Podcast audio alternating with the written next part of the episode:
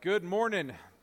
My name's Adam, if we haven't had a chance to meet. And youngins, you are free to head on up out of here and go get your stuff downstairs going. Have a great morning. We will see you here in a little bit. And as our kids leave, as that air kind of feels like it's getting sucked from the room, would you join me in praying for our kids? Holy Spirit, would you be with our kids? Would you open their eyes to your love? Father, would you connect them with each other, with their teachers? Would you be with our kids in Jesus' name? Amen. All right. Get all situated up here. Good morning. Well, we are in the midst of our Summer of Heroes here at the Vineyard. We're using Hebrews chapter 11 as a vehicle to guide us through the meta-narrative of Scripture with examples of ordinary people that participated with God in some pretty extraordinary ways. So we call them heroes, or at least somebody at some point called them heroes, or wouldn't have heroes of the faith as a header in my Bible. Somebody called them heroes at some point. But we also can take note of how their actions were not like leap over tall building type actions, or like faster than a speeding bullet type actions. They're not superhero or superhuman actions.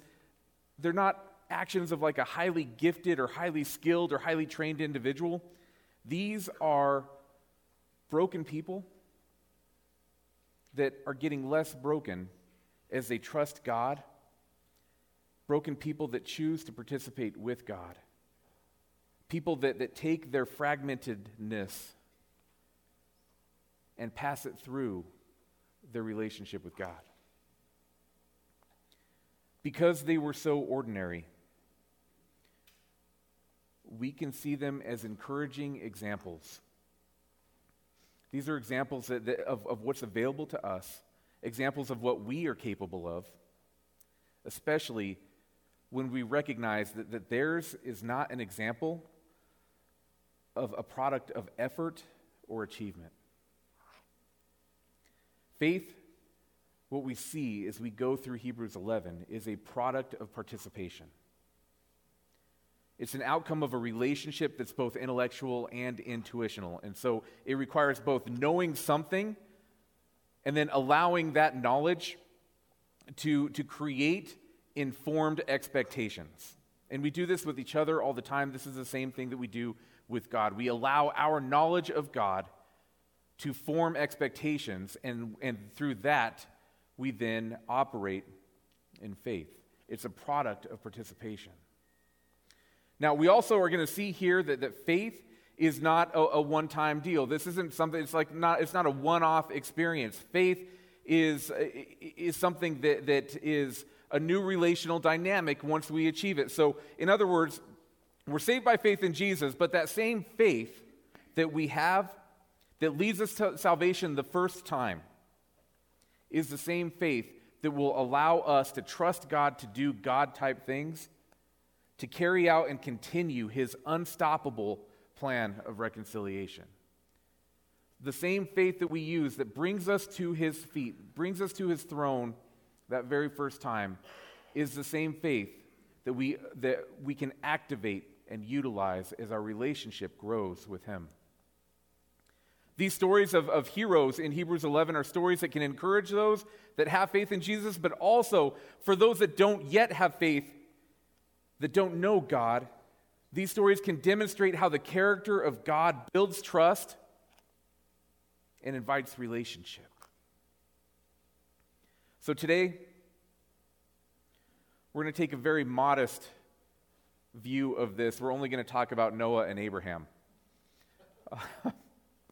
We are, and I can see a clock, so just so you know. We're going to talk about Noah and Abraham, and I do have a clock in my field of view, so all of those things will be true.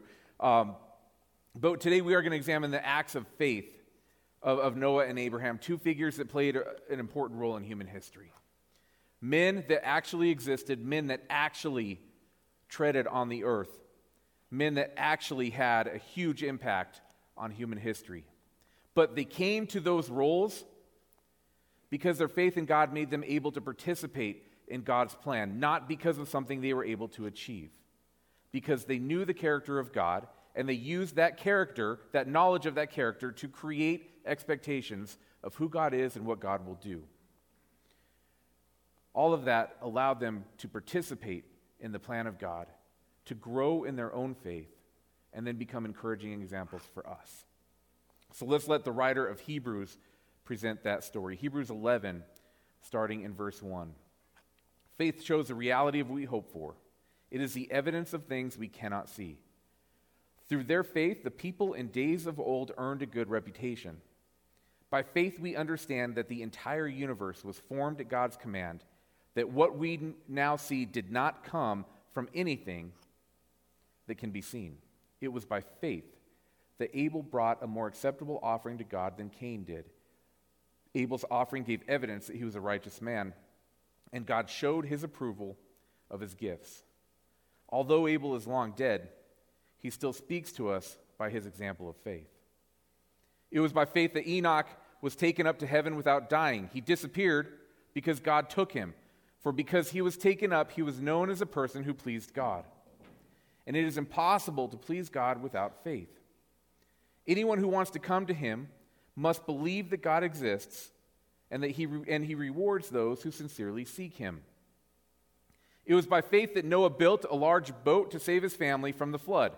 He obeyed God, who warned him about things that had never happened before.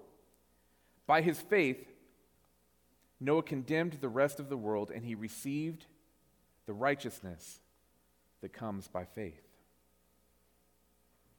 So the writer of Hebrews presents these acts of this man, Noah. He built a boat. He saved his family. He obeyed God through faith. And then this faith led to the condemnation of the rest of the world, as well as leading to Noah's righteousness with God, his right relationship with God. All of that is presented to us by the writer of Hebrews in order to encourage our faith and encourage us to acts of faith. Now, the story of Noah, which we don't have time for the whole story here, but the story of Noah found in the Old Testament in Genesis chapters 6 through 8, to give a quick paraphrase of what's happening here, is that the world had gotten so wicked and so full of evil, so full of chaos, that God decided that the only remedy was to destroy everything that was created, just wipe it all out. Now, in the midst of this, in the midst of all of that chaos, in the midst of all of that evil, in the midst of the entirety of creation falling into sin and walking away from God, there was this man Noah, a man described in Genesis 6 as one that found favor with the Lord, a righteous man, the only blameless man living on the earth, and one that walked in close fellowship with God. So, right off the bat, we see a similarity between Noah and Enoch, who we talked about last week, a hero that looks and acts differently than the rest of the culture around him, looks and acts differently than the rest of humanity. As Abel and Enoch showed worship of acts of faith, what we're going to see with Noah and Abraham in a moment, faith is demonstrated by obedience, and it's the obedience that sets them apart from the rest of humanity, but also as examples for us on our journey through Hebrews 11. Now, Noah's obedience is summed up in Genesis chapter 7, verse 5. Noah did everything as the Lord commanded him. That's obedience. The Lord told Noah to do some pretty outrageous things. Build a boat. Now, we talk about a boat. We're not like, I tried to build a boat one time. I was very young. It didn't work. We're not talking about that kind of boat. We're talking about, like, this is one of the why I love watching Evan Almighty. Have you ever seen that movie? You see, like that type of boat. I do like the fact that he had the animals help him. That was a pretty cool part of the story. Not really a scripture story, but I love like we're talking about building a boat. This is not normal, especially in the middle of a place that doesn't have water. just building a boat. He built a boat. He looked like a fool. He built a boat. The Lord told him to gather his family, pairs of animals, and wait for a flood. Now remember, these are things that Scripture, I mean, what we just read in Hebrews chapter 11, things that had never happened before. And so what he did was he built a boat to prepare for an event that had never happened before. There was no context for this. And so he looked like a fool. He had pairs of animals start to cram the decks of this boat, waiting for this thing that had never happened. He looked like a fool. What we see in Genesis 6 through 8, chapter 6 through 8 is that he suffered the ridicule of those around him because what he was doing had never been done before and it didn't make any sense. He looked like a fool. In the midst of looking like a fool, Noah built a boat and gathered animals. Now, this one is difficult for me because honestly, obedience joins faith and hero. We talked about those two words last week, about how they're hard words to hear. Certainly hard words for me when I first became a Christian, when I first began to believe in Jesus. Obedience, faith, hero, all that stuff. These were hard words for me to hear, but also to try to apply to my life. As a new believer, obedience was an uncomfortable word. It was so uncomfortable that the word obedience actually stumped my growth as a Christian for a long time. It especially stumped my growth when obedience came upon or came near the word submit. I know that nobody else here has struggled with that, so let me tell you a little bit about my story so you can understand me a little bit better. But man, when you put submit and obedience, or submit and obey in proximity with each other, and then you present this to me as something that I should be operating with, oh man, obey and submit are difficult words. They're difficult words for me. They're difficult words for a good American boy to hear because they push it back against what culture tells me is my birthright. Independence, self-determination, personal sovereignty. I don't feel like they passed this. Like, did they tell Patrick Henry about this? Man, my struggle with obedience. Why it feels so distasteful and dissatisfying.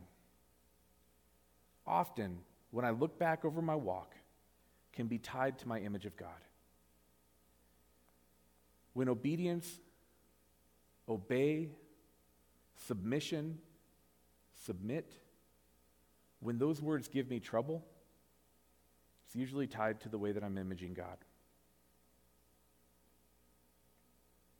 An extension then, not just tied to how I'm imaging God, but also how I'm relating to the image of God that I've created. When my image of God is he's a rule maker, he's a law enforcement officer, he's a rigid order keeper.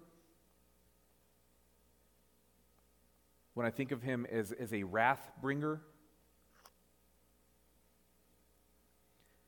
I chafe at obedience for the same reason that I chafe at authority.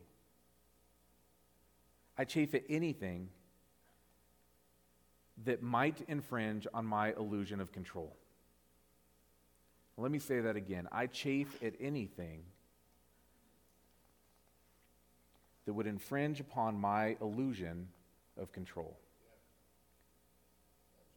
Even when I'm viewing rampant chaos around me, when I'm viewing chaos in the world around me, when I'm viewing chaos that I've created and it's happening around me, when I am viewing chaos that I'm participating in or that I'm okay, that I've allowed to happen. When I am seeing all this chaos, I can often fool myself into feeling like I'm actually in control of this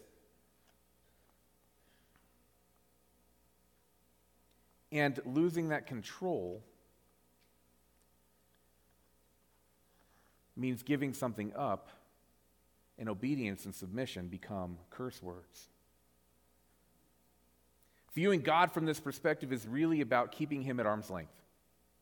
So I'm not sure if this has ever been your reality with God, but this is the thing that stumped my growth in the Lord. I keep God at arm's length during regular times because I got it. I'm in control. I don't need any help. In other words, I don't want your interference. I can keep God at arm's length during the ordinary times. But then, when the times become not so ordinary, when I find crisis, when I find myself in fear, instead of arm's length God, now I'm begging for his intervention, like change everything, except for the stuff that when things are going good, like I still want to control that. But man, when nothing's going well, when I am on my knees, when I'm at the end of my rope, when I'm at the bottom of the barrel, Lord, would you please intervene? But stay out of the rest of my life. The illusion of control, the illusion of sovereignty. What it shows me is that my relationship with God, and this is really the key of why my growth was stumped, is that the relationship was not about love. The relationship was about comfort. And so instead of loving God and being loved by God, I was looking for comfort. And so when I could create my own comfort, I didn't need God. But when my comfort was violated, Lord, come make me comfortable again. It was about leveraging God is a tool in pursuit of competitive survival. This type of interaction is the epitome of religion. This is what religion is based upon. The foundation of religion is about comfort. It's cold, legal obedience, the exchange of something for something. But the obedience of Noah and the obedience of Abraham, this is an obedience of warm, personal obedience, not something for something else, but something for someone. Actions that support relationship. So what we see from Noah and Abraham is a willingness to submit themselves to the will of God and to put that will into effect, to allow that will to operate, to activate in their life. Noah acted based on what God told him. But when we take a step deeper, he acted because he knew God could and should be trusted. He demonstrated that the rest of culture was wrong and found himself in right relationship with God because he had faith. And that faith came from knowing who God is, and building an expectation on what could come from that character. And so obedience truly is about experiencing God's plan for reconciliation. In Leviticus chapter 25, we see, if you want to live securely in the land, follow my decrees and obey my regulations. 1 Samuel 15, Samuel replied, what is more pleasing to the Lord, your burnt offerings and sacrifices, or your obedience to his voice? Let's paraphrase Samuel for a second. What's more pleasing to the Lord, your religion or your obedience to his voice? Listen, obedience is better than sacrifice. Submission is better than offering the fat of rams.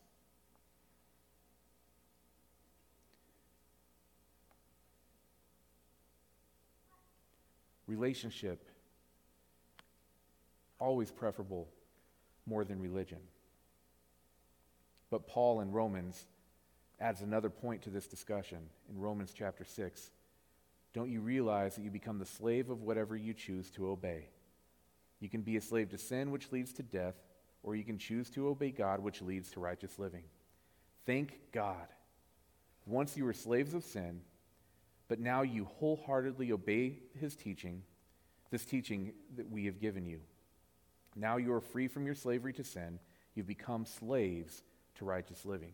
The danger of all of this is a lie that comes from the pit of hell, a lie that the enemy is really good at presenting, a lie that we are really good at connecting to, a lie that tells us that we're not in submission to something, that we're not in obedience to something. We are submitted to something. Whether it's God or something other than God, we are submitted to something. We worship something. And taking a look, a wide-angle look at how we spend our resources is a great way of figuring out what we worship. Our time, energy, and money, where that goes typically tells us what we worship. But the lie that we can indulge ourselves in is that we don't need to obey Jesus. We don't need to submit to God because we don't need to submit to anything. That pride is a shroud over the reality that we are all submitted to something. One of those things leads to death, the other to life. So obedience also demonstrates love. It demonstrates what we love. Obedience demonstrates what we place our hope in. Obedience demonstrates what we trust. It also demonstrates what participation in God's plan looks like. In John chapter 14, Jesus said, "If you love me, obey my commandments." In 1 John chapter 2, and these three verses, that one and the next two, are all written by the Apostle John. There's something interesting about the thrust of what his writings are. In the letter that he wrote in 1 John chapter 2, those who obey God's word truly show how completely they love him. This is how we know we are living in him. One thing that's really important about the language that's used in that letter, that the Apostle John used in there, is this is how we know we are living in him. That there's a difference between living in him, living for him. And it's an important difference here.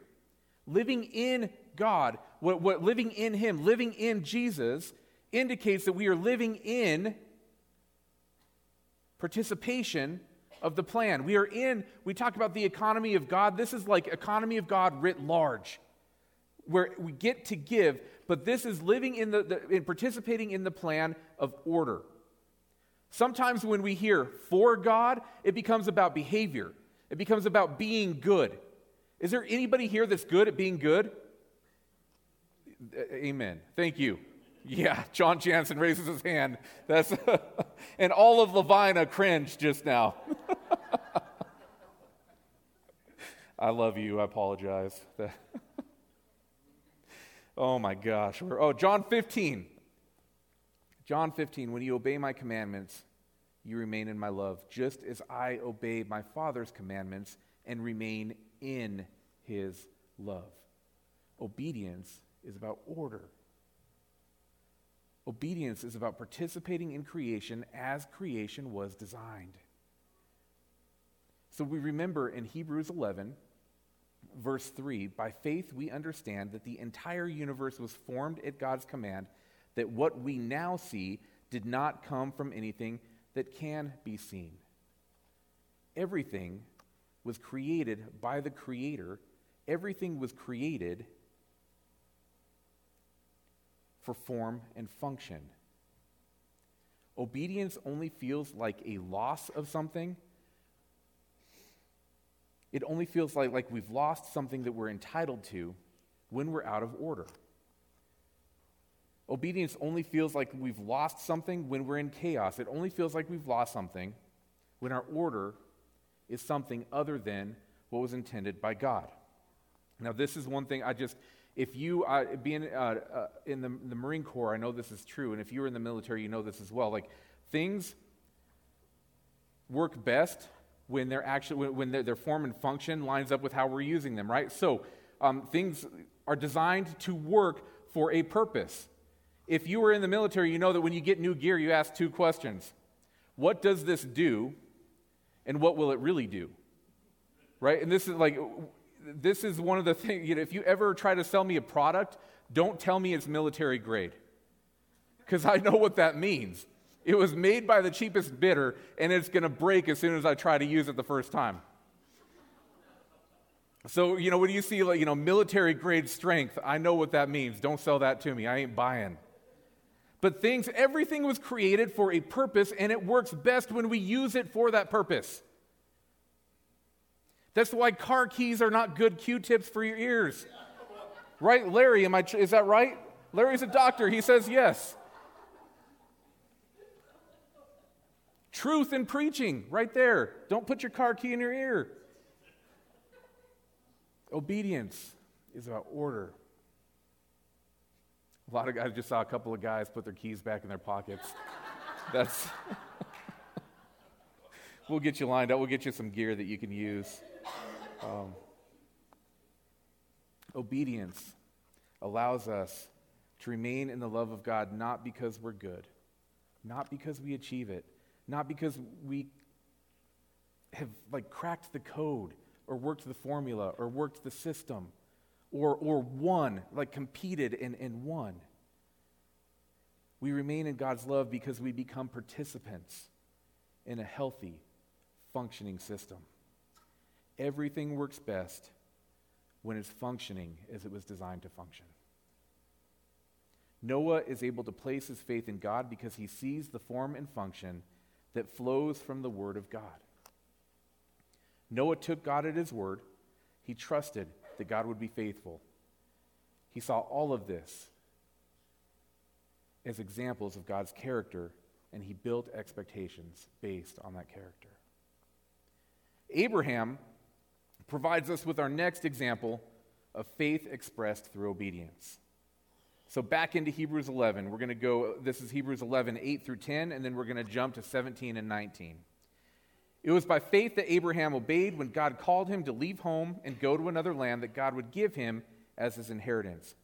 He went without knowing where he was going, and even when he reached the land God promised him, he lived there by faith, for he was like a foreigner living in tents. So did Isaac and Jacob, who inherited the same promise. Abraham was confidently looking forward to a city with eternal foundations, a city designed and built by God. In verse 17, it was by faith that Abraham offered Isaac as a sacrifice when God was testing him. Abraham, who had received God's promises, was ready to sacrifice his only son, Isaac, even though God had told him, "Isaac is the son through whom your descendants will be counted." Abraham reasoned that if Isaac died, God was able to bring him back to life again, and in a sense, Abraham did receive his son back from the dead. Two examples from the life of Abraham. First, the example that initiated his relationship with God. This event demonstrates the depths of faith and obedience that flow from the relationship that came with encountering the Lord. The story of Abraham actually fills 13 chapters of the book of Genesis. The life of Abraham would appropriately be topics for sermons and sermon series that would go a lot longer than what we've got time for today. But for our purposes, his calling by God confirmed a covenant, and his testing in Genesis 22 also point to this status of a hero of faith that demonstrate his knowledge of God and his use of that knowledge to build expectation. In Genesis chapter 12, we see God call on Abraham to leave his family in Haran and go to a land that God would show him. God promises to bless Abraham and to create through him a great nation. So this is what we know as the covenant that God makes with Abraham. And that covenant has three parts. One is land to settle and thrive upon. Another is a lineage, and then a blessing on him through his lineage and all that would interact with him. So required from Abraham is obedience on his side of the covenant, obedience born out of faith that God would accomplish the vision that he gave to Abraham. In the same way that Noah had a vision from God, Abraham is presented with a vision and called to obey as that vision would come to pass. Following this call to adventure, I call it a call to adventure because I really don't know what else it is. Genesis 12 through 17 shows Abraham on an adventure with God. God tells him, like, this is a rich dude. This guy was squared away. His life was going pretty well. He had comfort. And God said, hey, just leave all that and just come out and we're going to do some pretty cool stuff. But you got to leave all that stuff. This is an adventure. Abraham is like the first adventurer in the history of the world. So this call to adventure that we see in Genesis 12 through 17, it shows kind of this, I'm aware that I'm on an adventure, but also struggling with the desire to help God accomplish the vision by speeding up God's timeline. And he's doing this really, I think, out of comfort. He really did want to see God's vision come through, but he also, the sooner the vision would be accomplished, the sooner he would be, tied back into comfort. And so there was times where he tried to help God along with the timeline. Efforts that show a general instability in Abraham's life. Although he becomes wealthy in terms of worldly possessions and comfort, he never finds that permanent settlement in the land. He doesn't have a child to carry on his lineage in chapters 12 through 17. He's still lacking some key points to this covenant. He doesn't have it all yet, and he's wondering, like, Lord, I'm old. What is going to happen? How is this going to work out? We see Abraham try to help God with efforts that don't pan out. We see Abraham try to help. Not only do they not pan out, but they're really like bad ideas. We're going to talk about the faith of Sarah next week. And honestly, part of this, I don't know how she didn't, she should have whooped him. Sarah, Abraham's wife, some of these ideas that he comes up with are dumb. But I can see how I've had some dumb ideas in my life. We see him trying to help God, but they're not in line with the vision that God gave him. So the first step of faith was to step off on adventure. But while he was on the adventure, his actions showed that his faith hadn't quite blossomed. He had faith because he's on the adventure. But the things that he's doing are demonstrating that he's not quite gotten to the place of trusting that God would be good to his word.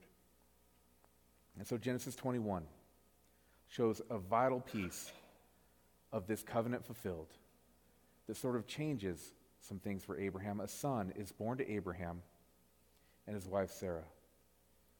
The covenant fulfillment is predicated on him having a son.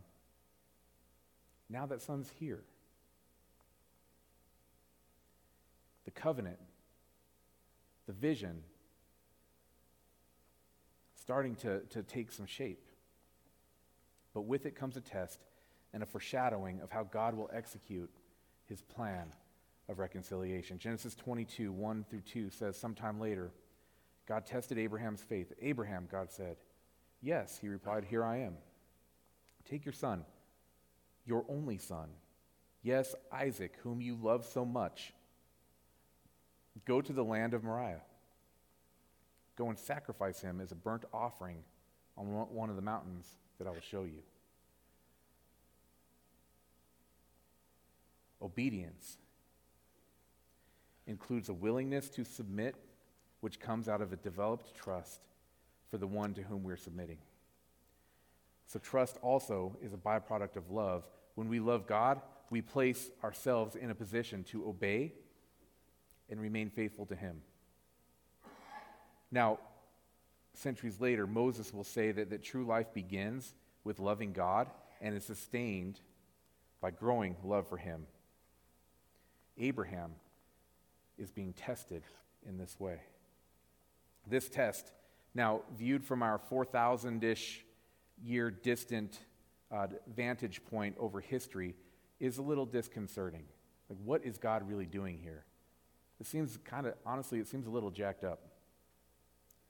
God finally gives Abraham a son. And now, after demonstrating difficulty and inconsistency in establishing faith with God, he has a son. And then God tells him to kill it, to kill his son.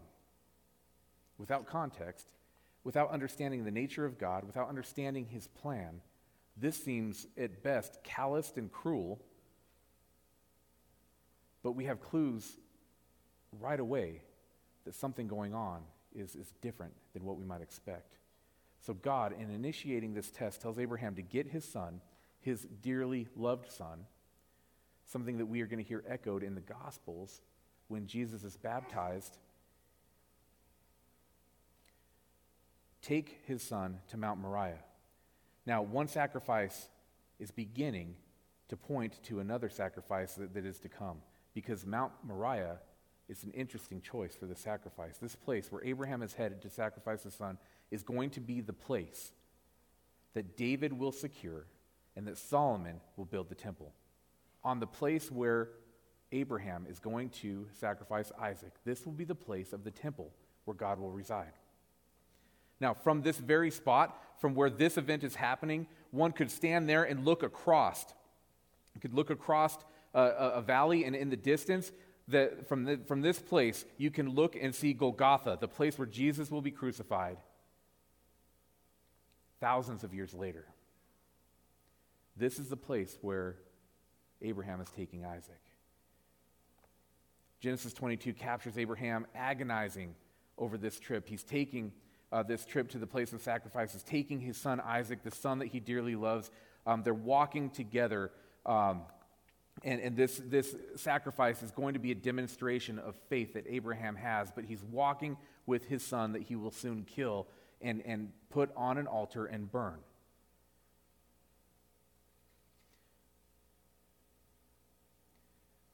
On this hill, facing Golgotha, facing where Jesus would be crucified, there's another connection that begins to kind of play out here, connecting this sacrifice to the one to come.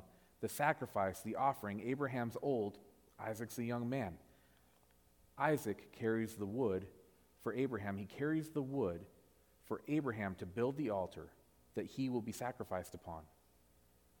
The weight is being hauled by that which will be sacrificed.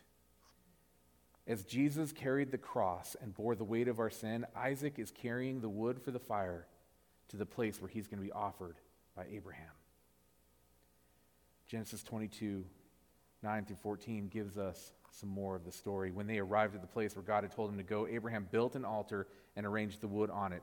Then he tied his son Isaac and laid him on the altar on top of the wood. Abraham picked up the knife to kill his son as a sacrifice. At that moment, the angel of the Lord called to him from heaven, "Abraham, Abraham!" "Yes," Abraham replied, "here I am." "Don't lay a hand on the boy," the angel said. "Do not hurt him in any way, for now I know that you truly fear God. You have not withheld from me even your son, your only son." Then Abraham looked up and saw a ram caught by its horns in a thicket. So he took the ram and sacrificed it as a burnt offering in the place of his son. Abraham named the place Yahweh Yireh, which means the Lord will provide. To this day, people still use that name as a proverb. On the mountain of the Lord, it will be provided. The name Yahweh Yireh, or Jehovah Jireh, is the verb to see, but it also means the Lord foresees, or the Lord will see to it. Jehovah Jireh, the Lord will see to it. The Lord will provide. It was Abraham's faith that was tested and God's character once more revealed. Jehovah Jireh, God will provide. The long-distance outcome of this reality is foreshadowed by the event that's made clear to us in John chapter 3. For this is how God loved the world. He gave his only Son so that everyone who believes in him will not perish but have eternal life.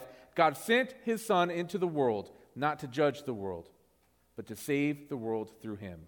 Jesus will be the ultimate provision,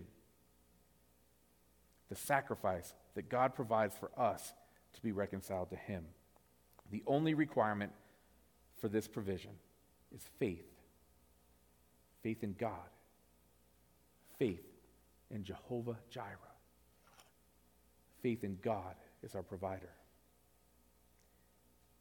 Abraham's faith was a faith ready for adventure. Participating with God meant leaving his home and entering the unknown. Based on what he knew of God, this was an informed risk. A risk that flowed from trust. William Barclay, one of my favorite commentators, points to this adventure when he said, "In the best of us, there is a certain timorousness." I did look up that word. It is real. Timorousness. In the best of us, there is a certain timorousness. We wonder just what would happen to us if we take God at his word and act on his commands and promises. This adventure with God takes the faith that Abraham demonstrated. I don't know if I described anybody here but me, but that does describe me rather well. There's a part of me that wonders, what would happen if I actually did take God at his word? What would happen if I actually did trust everything that God was saying? What would happen? And what we see is that is the call to adventure that Abraham had. Abraham's faith required patience, though, because the patience it makes it more remarkable. He's on an adventure, but he's waiting in the midst of the adventure, and that would slay me. Patience is not my strong suit. Waiting for this all to happen, being on this adventure, he's patient. He learned that adventure is God's, which means that the time is God's, the timeline is God's, and Abraham's faith kept his hope alive as he waited. His faith also led him to look beyond his world into a future that he would not see as he walked the earth. The vision that he was executing, he was a participant of, but it was not for him. He had a vision of what God would do. That's it. He had a vision of what God would do. And he joined God in that future vision. Abraham's faith allowed him to adventure with God because he was submitted to God's vision over any vision he himself could create. Noah and Abraham experienced God and placed their faith in him. They stepped into a covenant relationship. They both step into covenant relationships. A covenant relationship that is offered to us as well. They had faith because they saw the vision. They had faith because they knew God. They had faith because they knew that God would be faithful to accomplishing the vision. Now, the reality is, this call to adventure is a call that we all have as well. The idea that only these folks were given a vision from the Lord is also a lie from the pit of hell. This vision, God has a vision for each of us. God has a vision for us individually, and God has a vision for us collectively as the vineyard. When we're able to tune into that vision, take what we know of God's character and apply it to our expectations, obedience results. I'm going to invite the worship team to come back up, and we're going to enter in again a time of worship, but also a time where I'm going to invite you to participate. And so also I'd invite the prayer team to come forward as well. And I want to talk a little bit about what we're going to do in this time. A couple of things come to mind as I'm up here praying for us as a group and also thinking about how this applies to me. I think there's some work that we might be called to do with the Holy Spirit this morning. And so the first thing that I want to say is if there is anyone here that when I talk about the way that we image God, if you are imaging God in a way that would be pointed towards a need for better behavior or a need to do something to avoid incurring wrath, if there's something that is in your image of God that's tied to anger or disappointment, I would invite you to come forward and receive prayer as we worship. But there's another thing here that comes with a very quick story. Now, I have agreed with my kids to never identify them when I'm telling a story about them in a sermon. And so I will just say that my youngest daughter gave me a picture of sometimes how much I struggle to hear God. And so what I want to do also is invite anyone who is struggling to hear God to come and tune in so we can hear his vision. We bought alarm clocks for our daughters, for the summertime to help them wake up on their own and start to get a little bit of responsibility. And man, her alarm clock was broke. Her alarm clock didn't work. All it did was make this shh noise. It didn't work. So she just quit using it. She just would try to wake up by listening to her sisters getting up because her alarm clock didn't work. She didn't realize, because she grew up in this age of technology where you push buttons and then you hear a radio station. She didn't realize that dial on the side and that needle would move, and as you move it, you get closer to a frequency, and when you get to that frequency, you hear the words come. She was struggling to tune in, and so she gave up. How many of us struggle to tune in and then give up? Man, when we get close, and I don't know if you remember back in the day, sometimes you'd get you'd go too far, and then you'd have to bring it back a little bit, and then you'd get it tuned into that place where this is the best for the atmospheric conditions, where we could hear the music play. If you need help tuning to the Lord, I'd invite you to come forward to pray, because I can tell you now, just as the sound waves are always being put out there, the Lord is always talking. Sometimes to tune in, we have to eliminate distraction. Sometimes to tune in, we need the help and the love of somebody that we're walking on this adventure with. Sometimes we just need to give him room. And so if any of those things are you, as we continue our morning together, I would encourage you to come up and get prayer.